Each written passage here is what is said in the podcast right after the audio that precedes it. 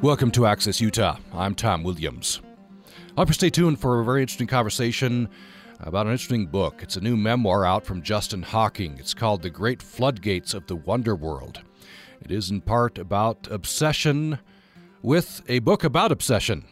We're talking about Herman Melville's masterpiece, Moby Dick. Also, also Carl Jung's concept of the night sea journey. Book also takes us into the worlds of skateboarding and New York surfing culture and Wednesday night meetings of men striving to overcome addictions. That's coming up. First of all, a couple of comments in from Steve in Beaver Dam, Arizona, regarding our conversation from yesterday with uh, Douglas Brinkley, whose uh, biography was released last year on Walter Cronkite. And uh, Steve says following In the era of Walter Cronkite, one of the things that was very different from today is that there was serious attention paid to the idea that the airwaves were held in trust for the American people And that in return for the very profitable licenses broadcasters were granted, they owed some duty to the public. The news operations were a manifestation of this ob- obligation, were they not? Weren't the news departments at that time operated at a loss? When did this cease to be so? When did broadcast news operations become corporate profit centers? That's Steve in Beaver Dam, Arizona. And then he uh, writes back in uh, Will Douglas Brinkley's next book be about David Brinkley? Then he says, just kidding. so thanks for those, uh, Steve. You can keep the conversation going about Walter Cronkite by going to our website, upr.org. Now to our subject for today. Our guest today, Justin Hocking, has written an interesting new memoir. It's called The Great Floodgates of the Wonder World. It's about surfing in Far Rockaway. We don't uh, usually think of surfing in the New York area. Romantic obsession and uh, Moby Dick. Justin Hocking uh, is obsessed with a novel about obsession. Uh, Justin Hocking lands in New York, hopeful but adrift. He's jobless, unexpectedly overwhelmed and disoriented by the city, struggling with anxiety and obsession, and attempting to maintain a faltering long distance relationship. As a man whose brand of therapy has always been motion, whether in a skate park or on a snowdrift, Hocking needs an outlet for his restlessness. And when he spies his first New York surfer hauling aboard to the subway, and it's not long before he's a member of the vibrant and passionate surfing community at Far Rockaway. But in the wake of a traumatic robbery incident, the dark undercurrents of his ocean obsession pull him further and further out on his own night sea journey. Justin Hocking, welcome to the program. Tom, thank you so much for having me. I'm honored to be here. So um, it, let's just give it maybe a brief thumbnail sketch of your brief biography. You were raised until you're about 11 in Colorado, right? Correct, yes. Your father's an engineer, uh, I, I think, and mother's a nurse. Right. I grew up in a small town called Glenwood Springs, about an hour outside of Aspen. And uh, we had a little local ski hill there, so I did a lot of skiing growing up. And it was an interesting place to grow up. So, so you did do skiing, I guess, growing up, as, as a lot of people skiing in the West do. Yeah, yeah. Uh, then out to California. Correct.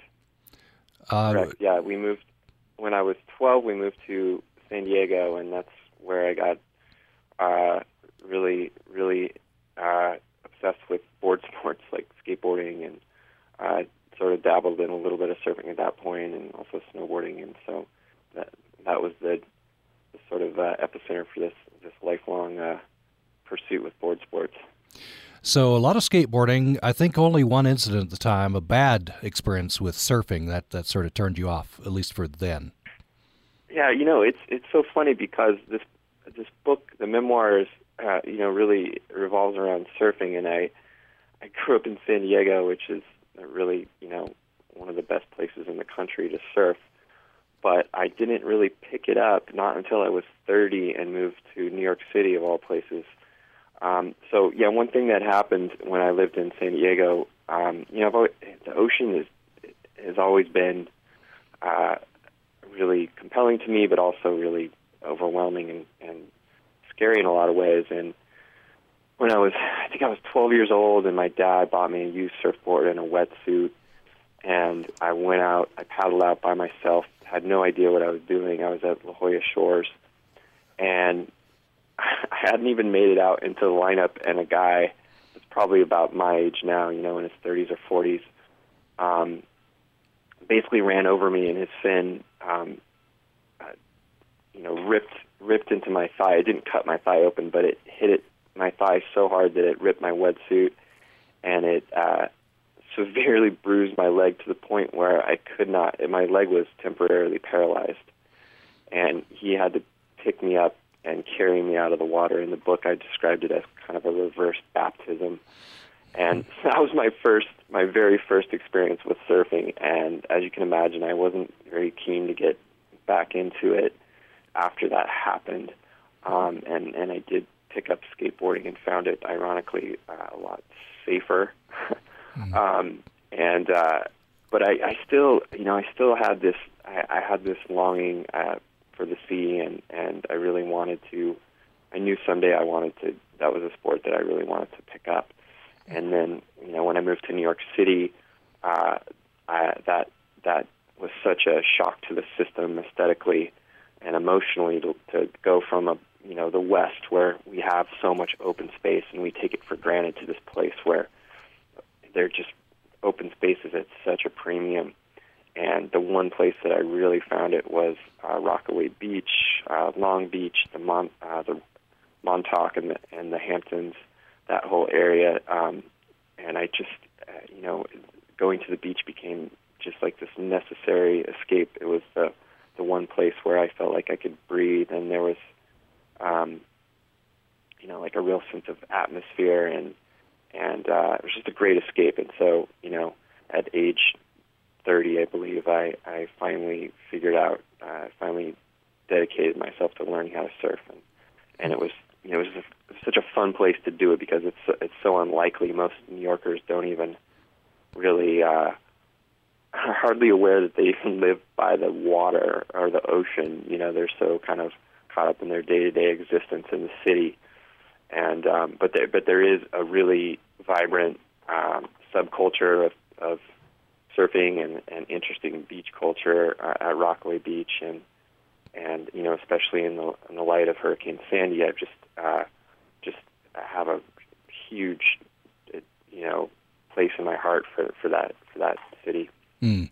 Uh, you you talk about um, well, first of all, uh, that uh, tell me about when you first saw that I don't know if it's a guy or girl carrying a surfboard on the on the subway, and you you yeah. you say that a surfer in New York City is like seeing an ice climber on the streets of L.A. Totally astonishing to me. yeah, it was. I just you know I just didn't really have any concept of it as at the time. I think it's becoming Oh, people are a little more accustomed to it now because there's more of it on the East Coast. But yeah, you know, I was I was visiting the city. I think it was 2003, early 2003, and and uh, I was there to kind of check things out, um, to spend some time with the people that became my roommates. I was working on a book, and I met a publisher about a potential book contract, and I was I was riding a little high with with the idea of moving to that city. It's just so exciting, and I I remember being in this in a lunch meeting and going outside, and I just spotted this guy coming up up out of the subway, uh, and it was in the West Village, and he you know he had the surfboard tucked under his arm, and it, it was it was astonishing. You know, I was like I couldn't figure out maybe he'd been on vacation in the tropics or something, but but uh, you know, as, as I slowly figured out, you can actually take the subway to places like Long Beach and, or actually Rockaway. You can take a commuter train to, to Long Beach. Um, but that that idea was so compelling to me um, that that mix of um, like just uh, you know the most urban place in the world um, with with the ocean and, and the ability to go out and be in, in the sea and to be able to ride a subway to do it. And and just this, it was just interesting kind of hyper mobility that really intrigued me and and just this blend of you know all that all that New York has to offer culturally. And then um, you know again the idea that you could could go out and go surfing in, in, in the same city was I think I described it as kind of like a uh, a signal fire um, that that um, that really kind of helped me uh, or influenced me to make this bizarre decision to to move to New York City at age 30 with no solid job prospects. mm. You say um, in one of your chapters is called "Moving." I'll just read this uh, mm. paragraph. Uh, you you describe obsessiveness as uh, having Latin roots of opposite of to sit, so meaning you can't sit yeah. still. You you're, have obsessive personality. And you said you crave I crave motion, action, momentum, skating, paddling, pedaling. Without these all-consuming physical activities, I can become easily bored, falling prey to darker obsessions, anxieties, self-destructive tendencies. I need an obsession to give my life a central organizing principle to feel something like a sense of purpose to keep from turning on myself. And, and yeah. so uh, um, many things. I guess it's you, you go on to say in this chapter. It started with the break dancing. You became a good break dancer, uh-huh. yeah. and uh, skateboarding, surfing, um, but but keeping moving always. That's that's something that you were, you found important. Yeah, absolutely. You know, I it's an I think I have kind of weird. My personality is a weird blend of uh, hyper physicality, um, where I, I, I I am a really physical person, and um, uh, I you know I think I feel most at home in the world when I feel like I'm in uh, rooted in my body and and you know doing something that I enjoy that's physical, like skateboarding or swimming or surfing for sure.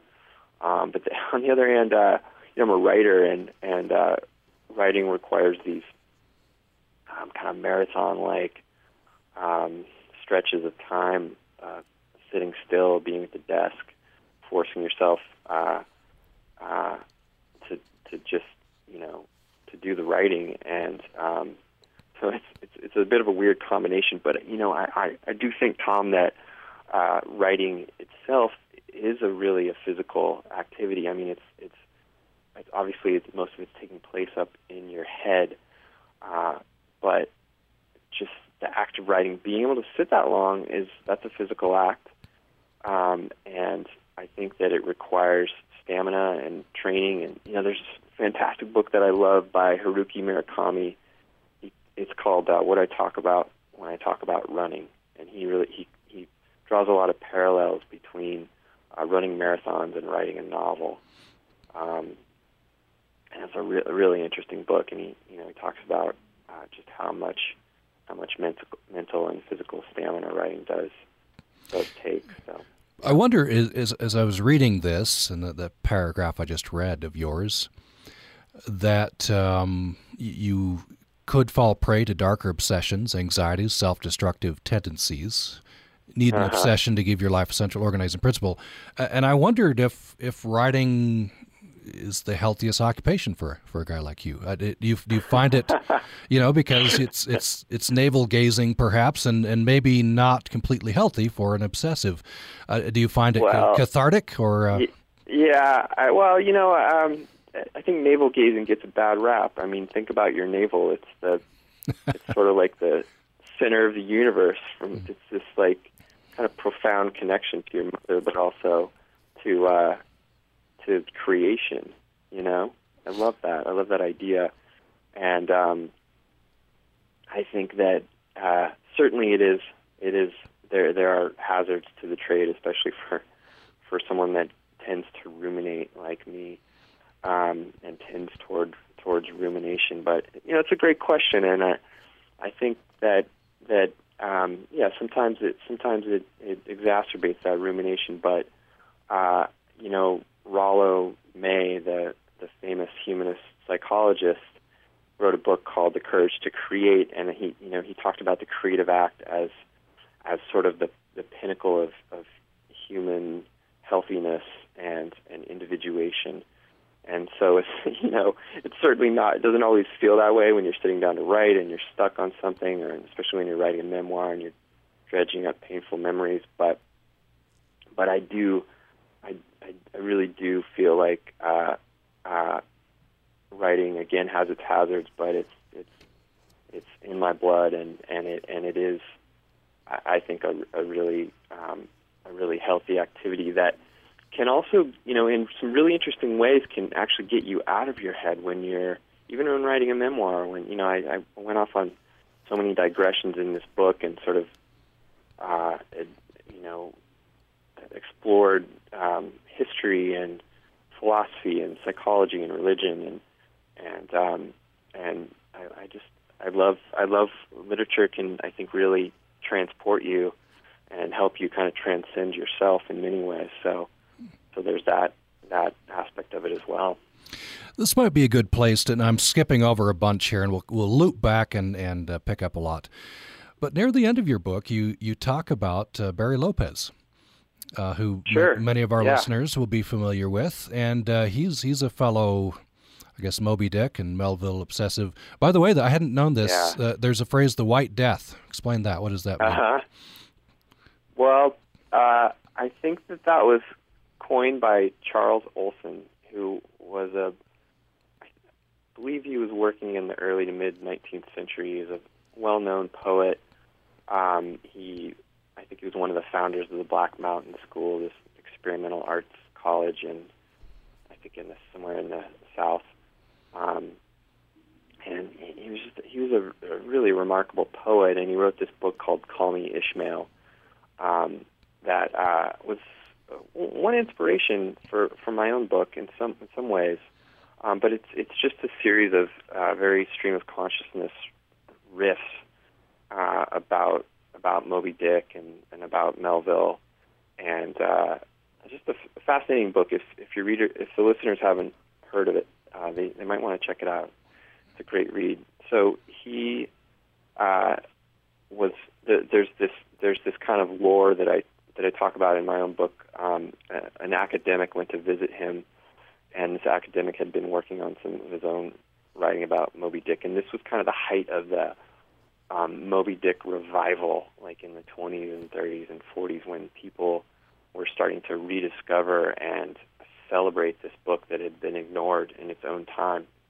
And um, so the story goes that Olson was was sitting in his in his cramped Greenwich Village apartment, surrounded by all his stacks of books and old copies of Moby Dick and all his papers, and and uh, he's reading this this academic's work, and he says, you know, it looks like the it looks like the you've caught the White Death too, um, and the White Death is this sort of his phrase for um, for this weird, this bizarre preoccupation with with Melville and Moby Dick that um, quite quite a few people, quite a few artists uh, and writers, um, and even scientists and philosophers and other types have have been plagued, both plagued and blessed by.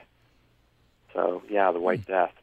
Uh, so, uh, and we'll come back to this uh, top, fascinating topic, the the White Death and, and obsession Yeah. with Moby Dick and and Melville.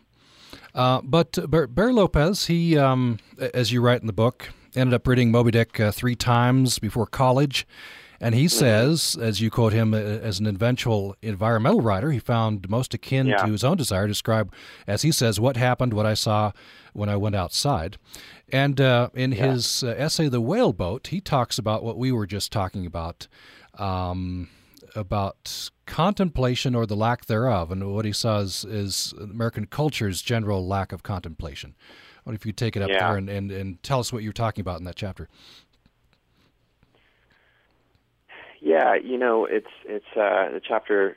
It was really fun in this book to to kind of riff off, you know, to tell my story through multiple other stories, and uh, I, I just love this this essay by by Barry Lopez. He's one of my favorite writers, and yeah, like you said, it's called The Whale Boat, and it's really hard to put your finger on exactly what this essay is about. Um, he's not an easy writer to pigeonhole but it, it does, like you said, it revolves this, this idea revolves around this idea that um, that a balanced life and a balanced culture and society re- requires this um, homeostasis, uh, a balance between uh, action and contemplation, and he uh, posits the notion that Ahab is just pure action.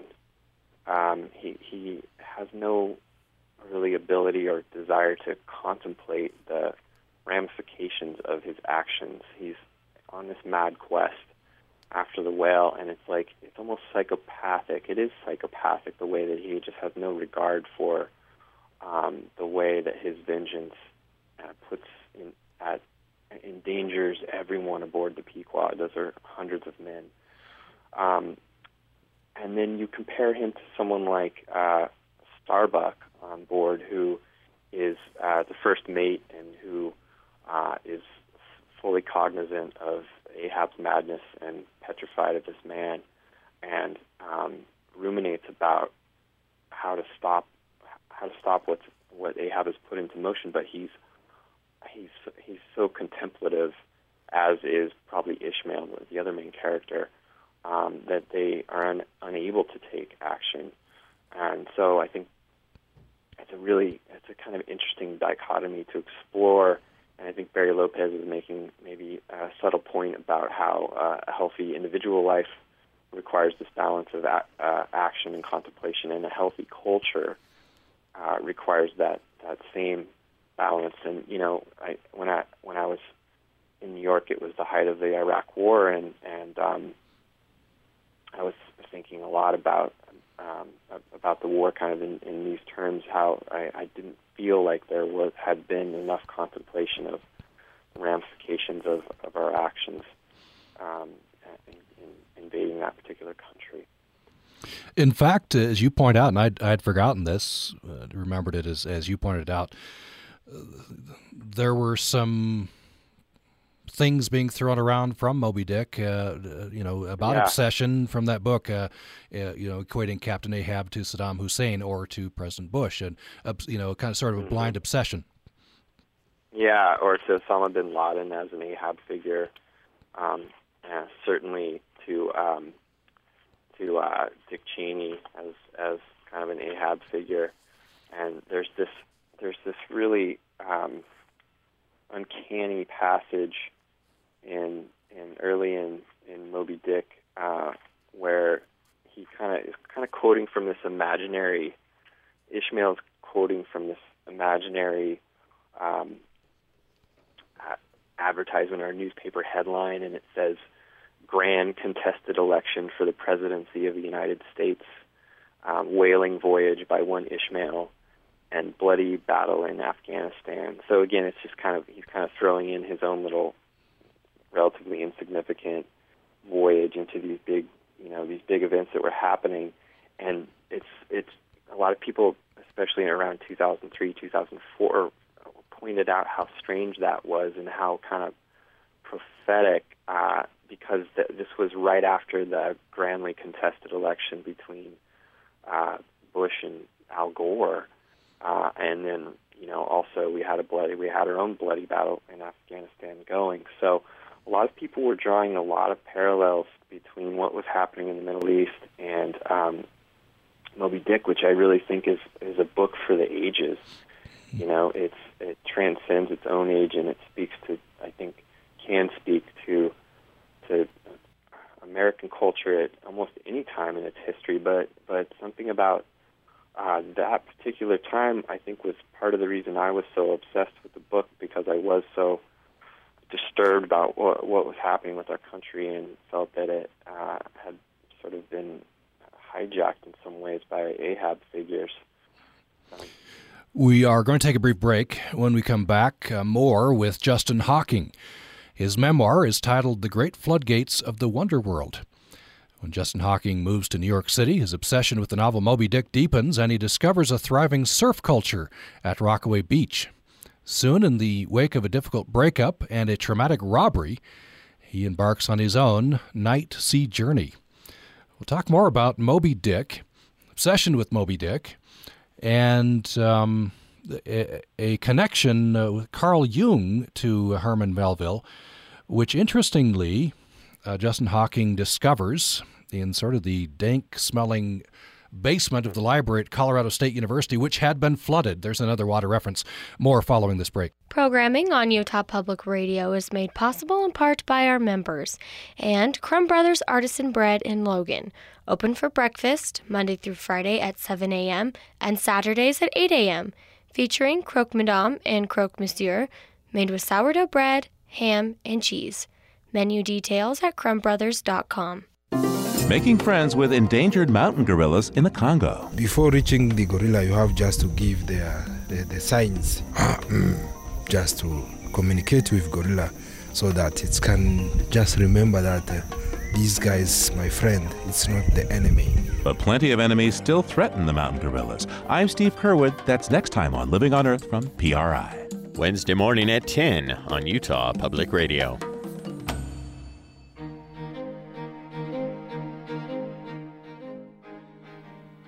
We're back with Justin Hocking.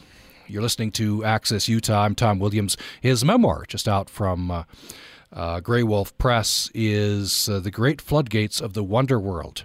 Justin Hocking, uh, raised in Colorado and California, um, almost on a whim, decides to move out to New York City and uh, try his luck out there. He wants to write a novel.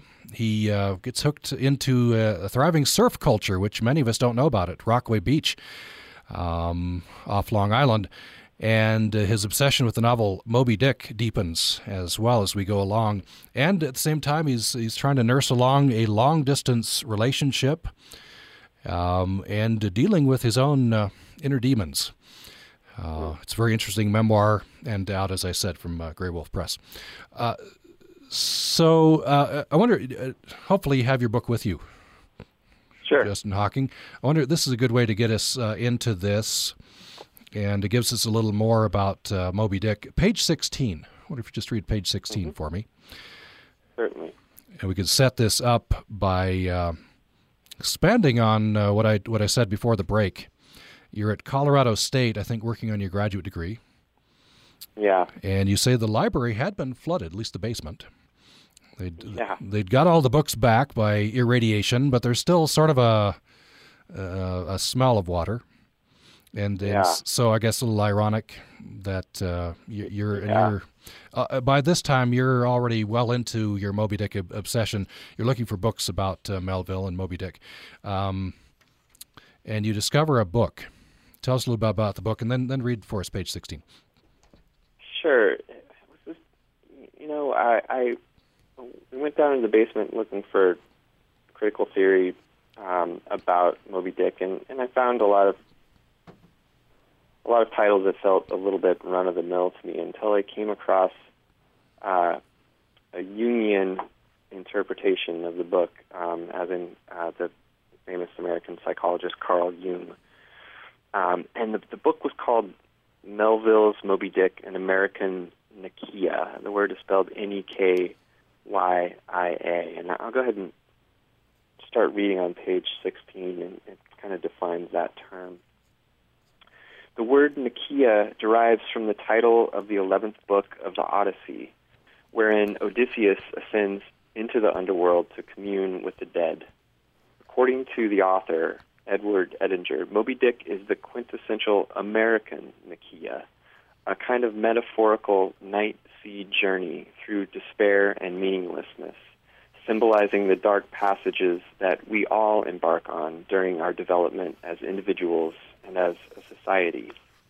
In Jungian theory, most spiritual journeys begin with a kind of universal descent into the underworld, where we come face to face with our own darkness, weaknesses, and fears, our shadow. So Moby Dick can be read as Ishmael's confrontation with his dark side in the form of Ahab, just as most of us wrestle daily with our own dark moods and impulses, and our country reckons with its imperialistic shadow side. The clash turns bloody and violent, and Ahab's resentful pursuit of the white whale brings down the entire ship. Only Ishmael is reborn through the wreckage, having assimilated his shadow after this deep, deep psychic battle. He floats upward through a spiraling whirlpool. In Jungian terms, the circular current is a mandala, an ancient symbol of wholeness and individuation. So I'll stop there, Tom. Okay. And you say that's where it began, your own white death. um, yeah, yes. It's kind of a syndrome characterized by, you know, like obsessive thoughts about the book and about Melville and his life and collecting of old copies of the book and talking about it to anyone who will listen. Uh, so, what do you make? I'm sure you've thought a lot about this. Anybody with the White Death probably has. Of an Yeah. obsession about a book whose central theme is obsession. Sure, sure. It's uh, it's odd and it's somehow apropos. Um, and yeah, again, I, I I think it has to do with that obsessive element. Um, uh, you know, Ahab is this obsessed, um, quintessentially obsessed person. Um, but I, you know, I have to say, Tom, that my, I think that my interest in the book, uh, my preoccupation is with the main character, the narrator of Ishmael, um, who some who often gets overlooked when people are talking about the book in kind of a general way. They're, they're mostly thinking of Ahab, and they have these kind of preconceived notions of what the book's about.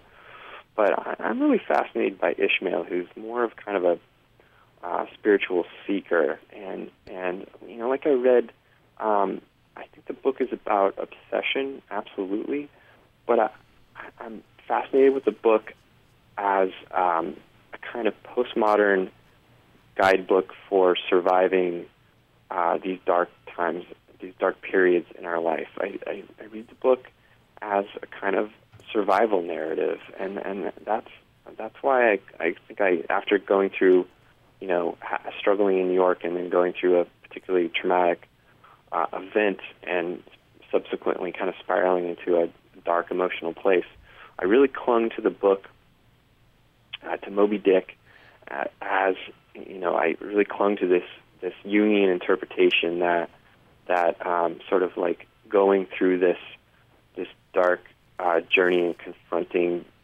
this kind of these kind of shadowy figures and these um, um, confronting these these dark emotions like revenge and vengeance and anger and fury and um, and and all these things uh, that can lead to the night sea journey, uh, which is itself kind of a kind of a dark uh, spiritual rebirth in many ways, and, and so that that's kind of, I think that I that notion that that personal journey for me uh, is kind of what the book really, on its deepest level, revolves around. Hmm. Um, so you know, I, I, I was I, I was worried about writing this book that people would think I was like comparing myself uh, to characters in the book or to Melville or Ahab, but more than that, I, I, I hope that I really wasn't doing that. I was I was more reading the book as um, again as as a survival story, as inspiration. Um, Uh, I wonder if you could expand on that. How how this is transformative for you and and probably for other people as well. This experience, um, th- this this night sea voyage. You write Night Sea Voyage. Yeah. uh, that uh, in, in in the wake of your breakup, you have breakup. There's traumatic incident, a robbery, um, which Yeah. really has you spiraling downward. Um, and you Yeah. say this is interesting. You paraphrase Joan Didion. You lost your own life's narrative. So without your own script, you clung to Moby Dick as kind of postmodern survival guide. Um, but it, it's transformative for you. You had to descend into this dark place, but but you're reborn. Yeah, it's in in a, in a very subtle way. Yeah, I think um, you know I I was uh,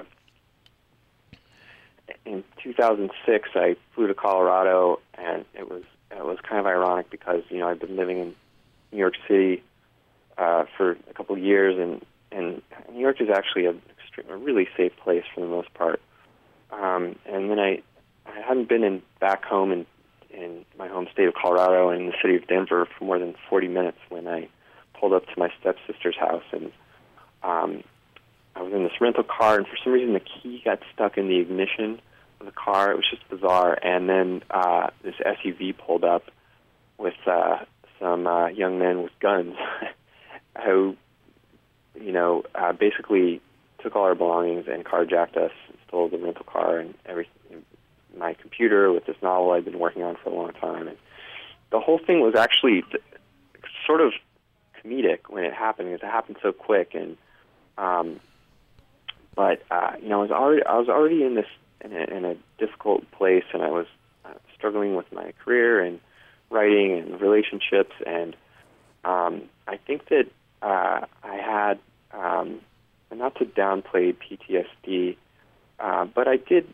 I did have some. Um, I had a certain degree of that, and um, I subsequently just went went to a really dark place. Um, and uh, yeah, I, I like I, in the White Album, jo- Joan Didion, uh, this amazing essay that she wrote, and she does kind of talk about uh, uh, this era in the in the 60s, right after the Charles Manson murders in L.A., when uh, there was just kind of this mass confusion and mass hysteria, and she she had really sort of lost her her own personal narrative, and she she just wasn't sure what the rules were. That she didn't feel like she had any directions for how, how to proceed with life, and I and I for uh, you know a couple months there, I I think I felt the same way, and um, and that's where you know I I, I don't want to I think it's a little maybe over dramatic to say that Moby Dick like saved my life, but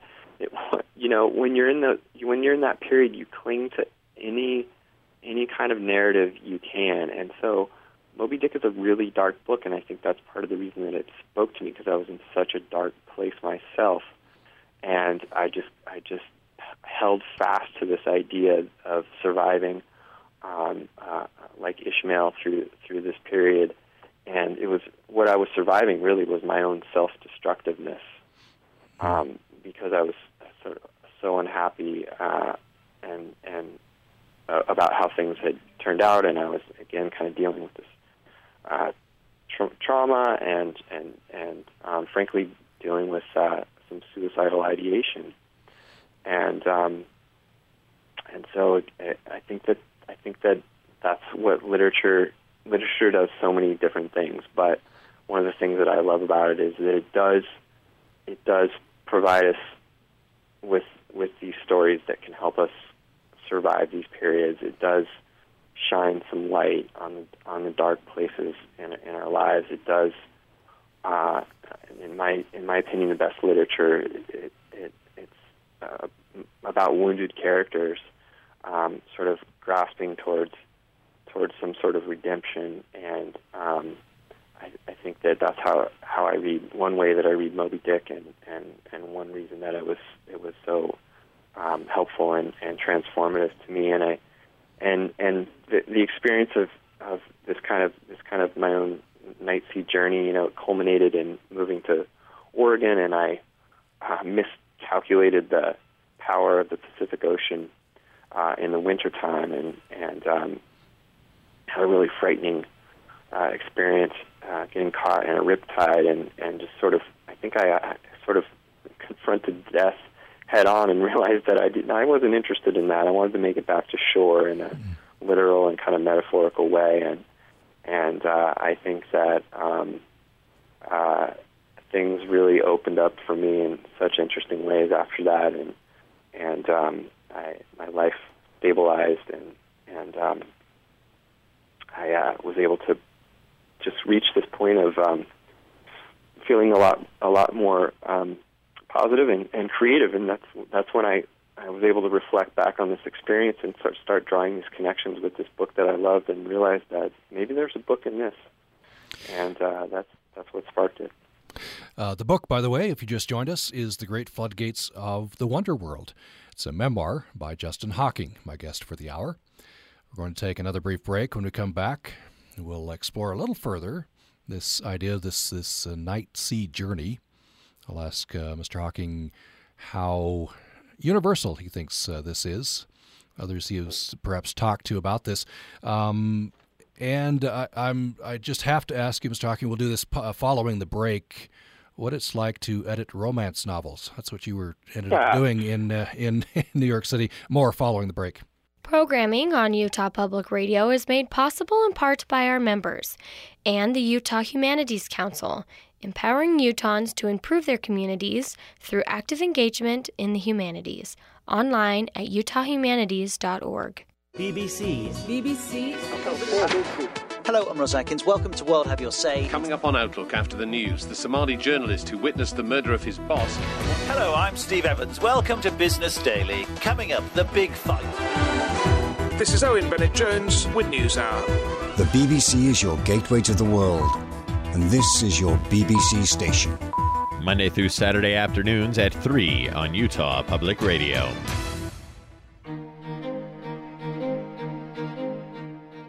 You're listening to Access Utah. I'm Tom Williams. My guest for the hour is Justin Hocking, who is author of several books. Uh, most uh, lately is The Great Floodgates of the Wonder World. It's a memoir.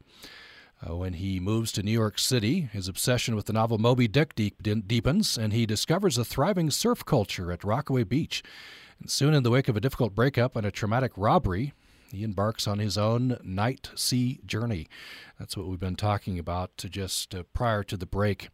We're on tape in this uh, part, uh, this hour of the program, uh, but you can respond at uh, upraccess at gmail.com. Um, so, uh, Justin Hocking, the, you've been talking about your own night sea journey. It's mm-hmm. transformative for you even included uh, for you facing physical death. That, that, made the decision that you definitely wanted to live and and and uh, thrive. Mm-hmm. Yeah. Um, how universal do you think is that this idea of the night sea journey? Do, do does each one of us in our own way have to face this? Have you talked to other people who've have gone through such an experience? And I guess a related question: What, if you have talked to other people about this, what what got them through it? What was their narrative? You turned to Moby Dick. Sure. I, you know, I, I, th- I think that there is an element of universality in it. I think it is a kind of an archetypal um, journey, and, and you know, the psychologist Carl Jung really talked about it as such. And I think that uh, this, you know, I don't want to speak for everyone, but I think that during our development as as humans, we we all embark, embark on these night sea journeys, or uh, another word for it might be kind of a dark night of the soul uh, whenever we suffer a loss or a trauma and then find ourselves you know, floating alone and directionless and scared and unsure if we'll make it back to solid ground. There's, I think that these journeys. I mean, if you if you imagine that feeling of actually being at sea at night, um, potentially stranded on a on a ship, um, there's a tremendous feeling of fear and and uncertainty. I mean, that that is maybe one of the most quintessential aspects of of the feeling is this kind of unknowingness if you're if you're going to make it back to solid ground. And so, again, I, I don't I don't want to speak for everyone, but I, I think that I think that there is there is universality in it. I think it is an experience that that most people are going to have at some course some course in their at some point in their their adult life. Now, some. Um, uh, oh, uh, uh, go ahead. I didn't mean to cut you off. Well, I was going to say you asked uh, about other people that have been through the same experience. You know, to be honest, Tom, it's not something that uh, people talk about that much, um, and um, that is why I love the the memoir uh, genre because I feel like and, uh, the same goes for fiction too. But I feel like I feel like that um, literature and for me, especially creative nonfiction, um, is it can be a sacred space where people are empowered to say things that they wouldn't necessarily say, even to their friends or family during the course of a casual conversation. Mm. And so, for me, the the the works that I love most uh, are the ones where you do have a sense of the the narrator having been through this kind of uh, descent experience and, and, and then having emerged transformed and whole. And you know, I'm thinking of um, a friend of mine and, and one of my favorite authors, Cheryl Strayed, who wrote the book Wild. Um, really, really well received memoir about um, losing her mother and dabbling with hard drugs and just being completely lost in her life, and and then embarking on this thousand long, thousand mile long uh, hike through the uh, on the Pacific Crest Trail and kind of rediscovering herself there. Uh, another one of my favorite books is, a, it's fictional. I think it's very autobiographical fiction, um, but uh, Denis Johnson's book called Jesus' Son, uh, which is also about kind of drug abuse and this uh, addicted state and, and a kind of subsequent subtle reawakening. So the, those, are, those tend to be the, the narratives that I'm not always, but uh, often drawn towards. So briefly, I promised it before the break. Um, a couple other things I want to get onto, but um, what's it like to edit romance novels? That's what you ended up doing in, in New York. Yeah, well, that was part part of the reason that I was unhappy with my career. I worked in publishing, and, and I should say first that um, uh, I, I worked with a fantastic editor. Uh, my my boss at the company I worked for was just such a warm and uh, uh, intelligent person, and I was really lucky to work with someone like him, and I learned a lot from him. Uh, and I worked on all kinds of books. Um, I, you know, we we did uh, we had some interesting books in our back um, in our back titles of books, like um, the famous anti-war book uh, Johnny Got His Gun by Dalton Trumbo. Uh, I worked on a re-release of that at kind of at the height of the uh, Iraq War, and felt like it was pretty timely release. And so I worked on some really fascinating books. But yeah, um, I do have a chapter in the book where I talk about my boss kind of bringing me in and sitting me down and saying, you know, look, uh, the, the publishing industry is changing, and uh, one of one of the things that's selling best for us right now is romance, and so I need you to edit some more of these. And uh, you know, I absolutely do not want to cast any aspersions on any genre of literature. Uh, I have a lot of respect for for for romance. I have respect for anyone that can write a book that is readable and interesting, and actually finish that book.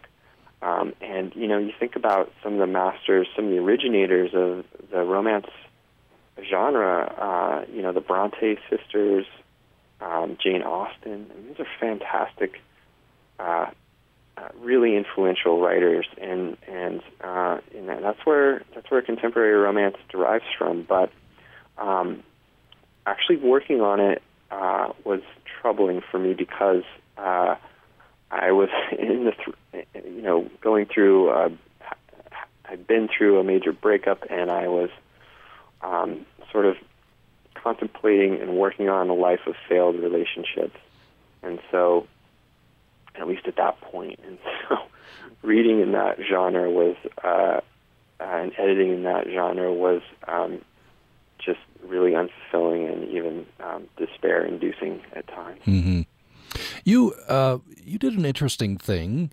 Uh, it's it seems logical, but I guess it wouldn't occur to everyone you're working on trying to work through why you keep having these failed relationships.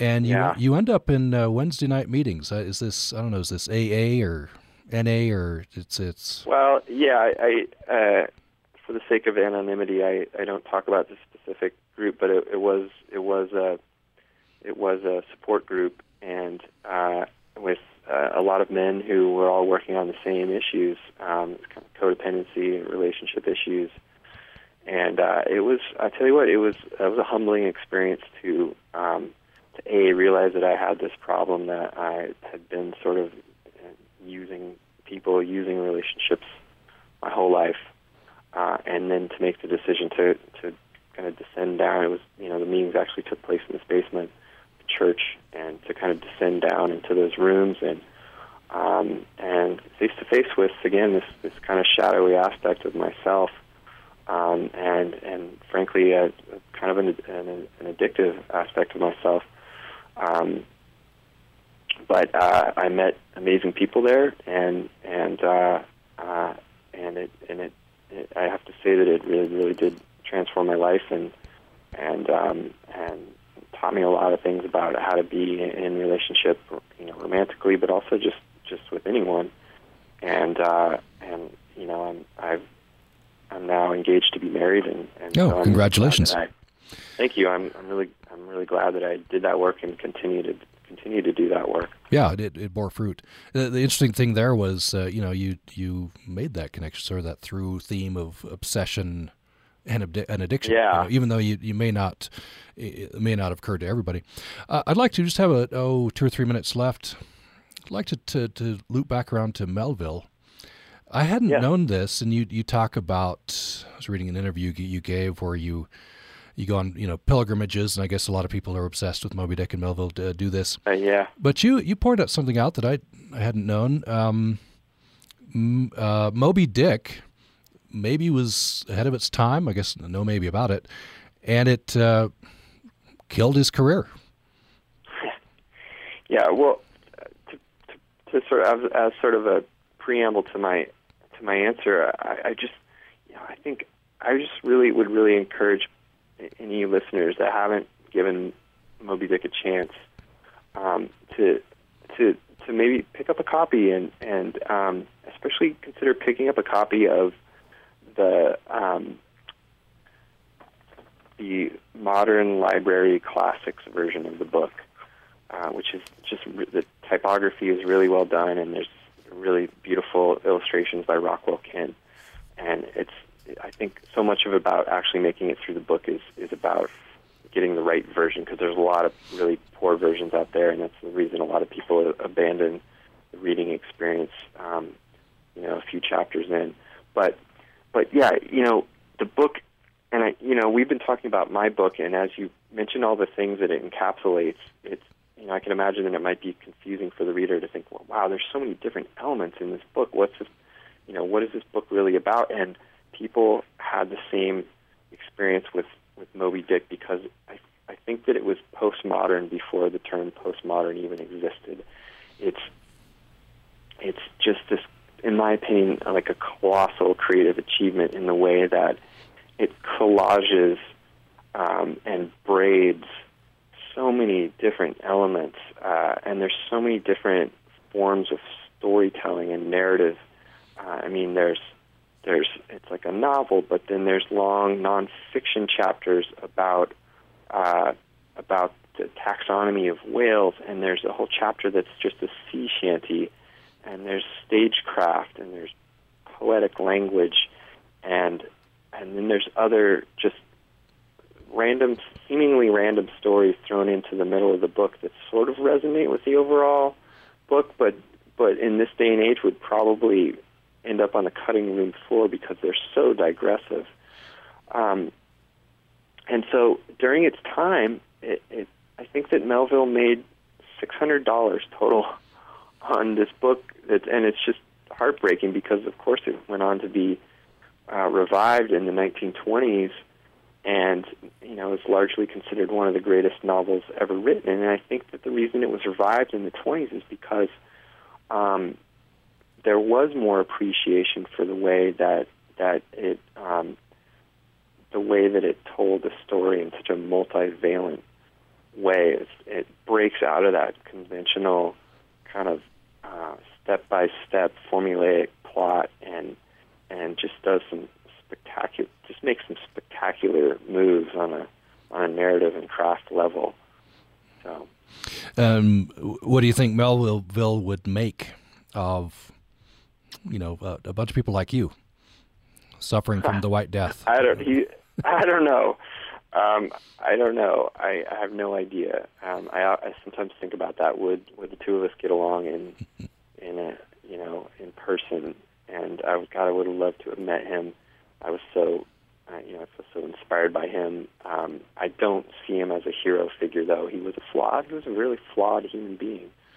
Um, but uh, I think I think that he would probably be pretty thrilled that uh, that you know he he his book is that his work is um, so lasting and important in our culture, especially because you know he he died in obscurity in terms of in a literary sense. I mean, he he wrote Moby Dick. It kind of tanked his career. He wrote Pierre, which is one of the most bizarre novels ever written, and that put the final nail in his career as a novelist. But and then he worked for you know a couple decades as a customs clerk in New York City, and was kind of secretly writing poetry on the side. And uh, and then toward the end of his life, he wrote Billy Budd, which is uh, considered one of the, the most important novellas uh, in the canon.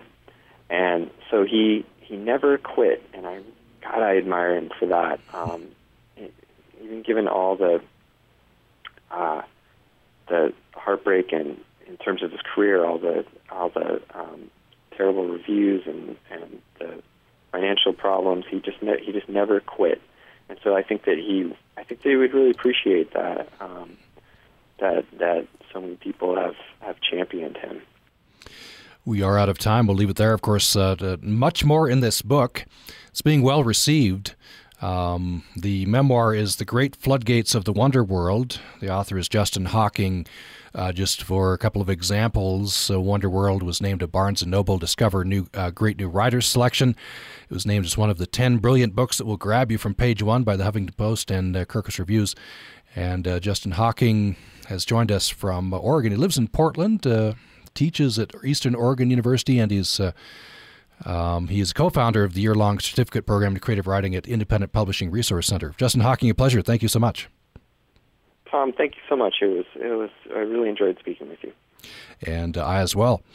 Uh, thanks so much, and uh, join us, of course, again tomorrow for Access Utah. Access Utah is a production of Utah Public Radio. You can listen to this episode or previous episodes of Access Utah anytime at upr.org, where you can find a link to subscribe to our podcast. This is Utah Public Radio, KUSR HD1 Logan, KUSK HD1 Vernal, KUSL HD1 Richfield, KUST HD1 Moab, KCEU Price, and KUSU FM HD1 Logan.